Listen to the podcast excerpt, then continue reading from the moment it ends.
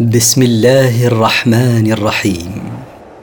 مركز تفسير للدراسات القرآنية يقدم. المختصر في تفسير القرآن الكريم صوتيا. برعاية أوقاف نوره الملاحي.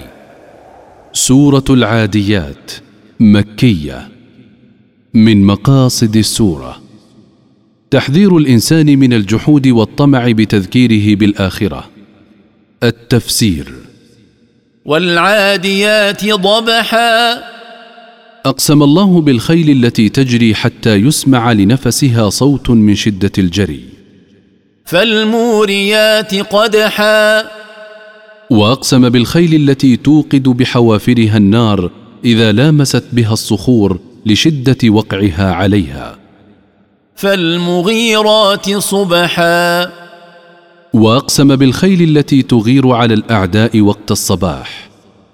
فأثرن به نقعا. فحركن بجريهن غبارا. فوسطن به جمعا. فتوسطن بفوارسهن جمعا من الأعداء.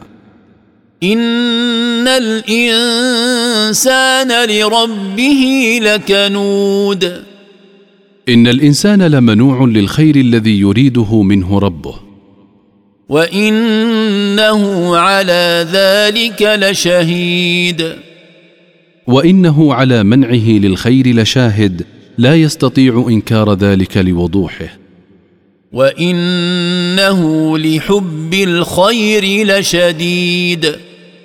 وإنه لفرط حبه للمال يبخل به. أفلا يعلم إذا بعثر ما في القبور؟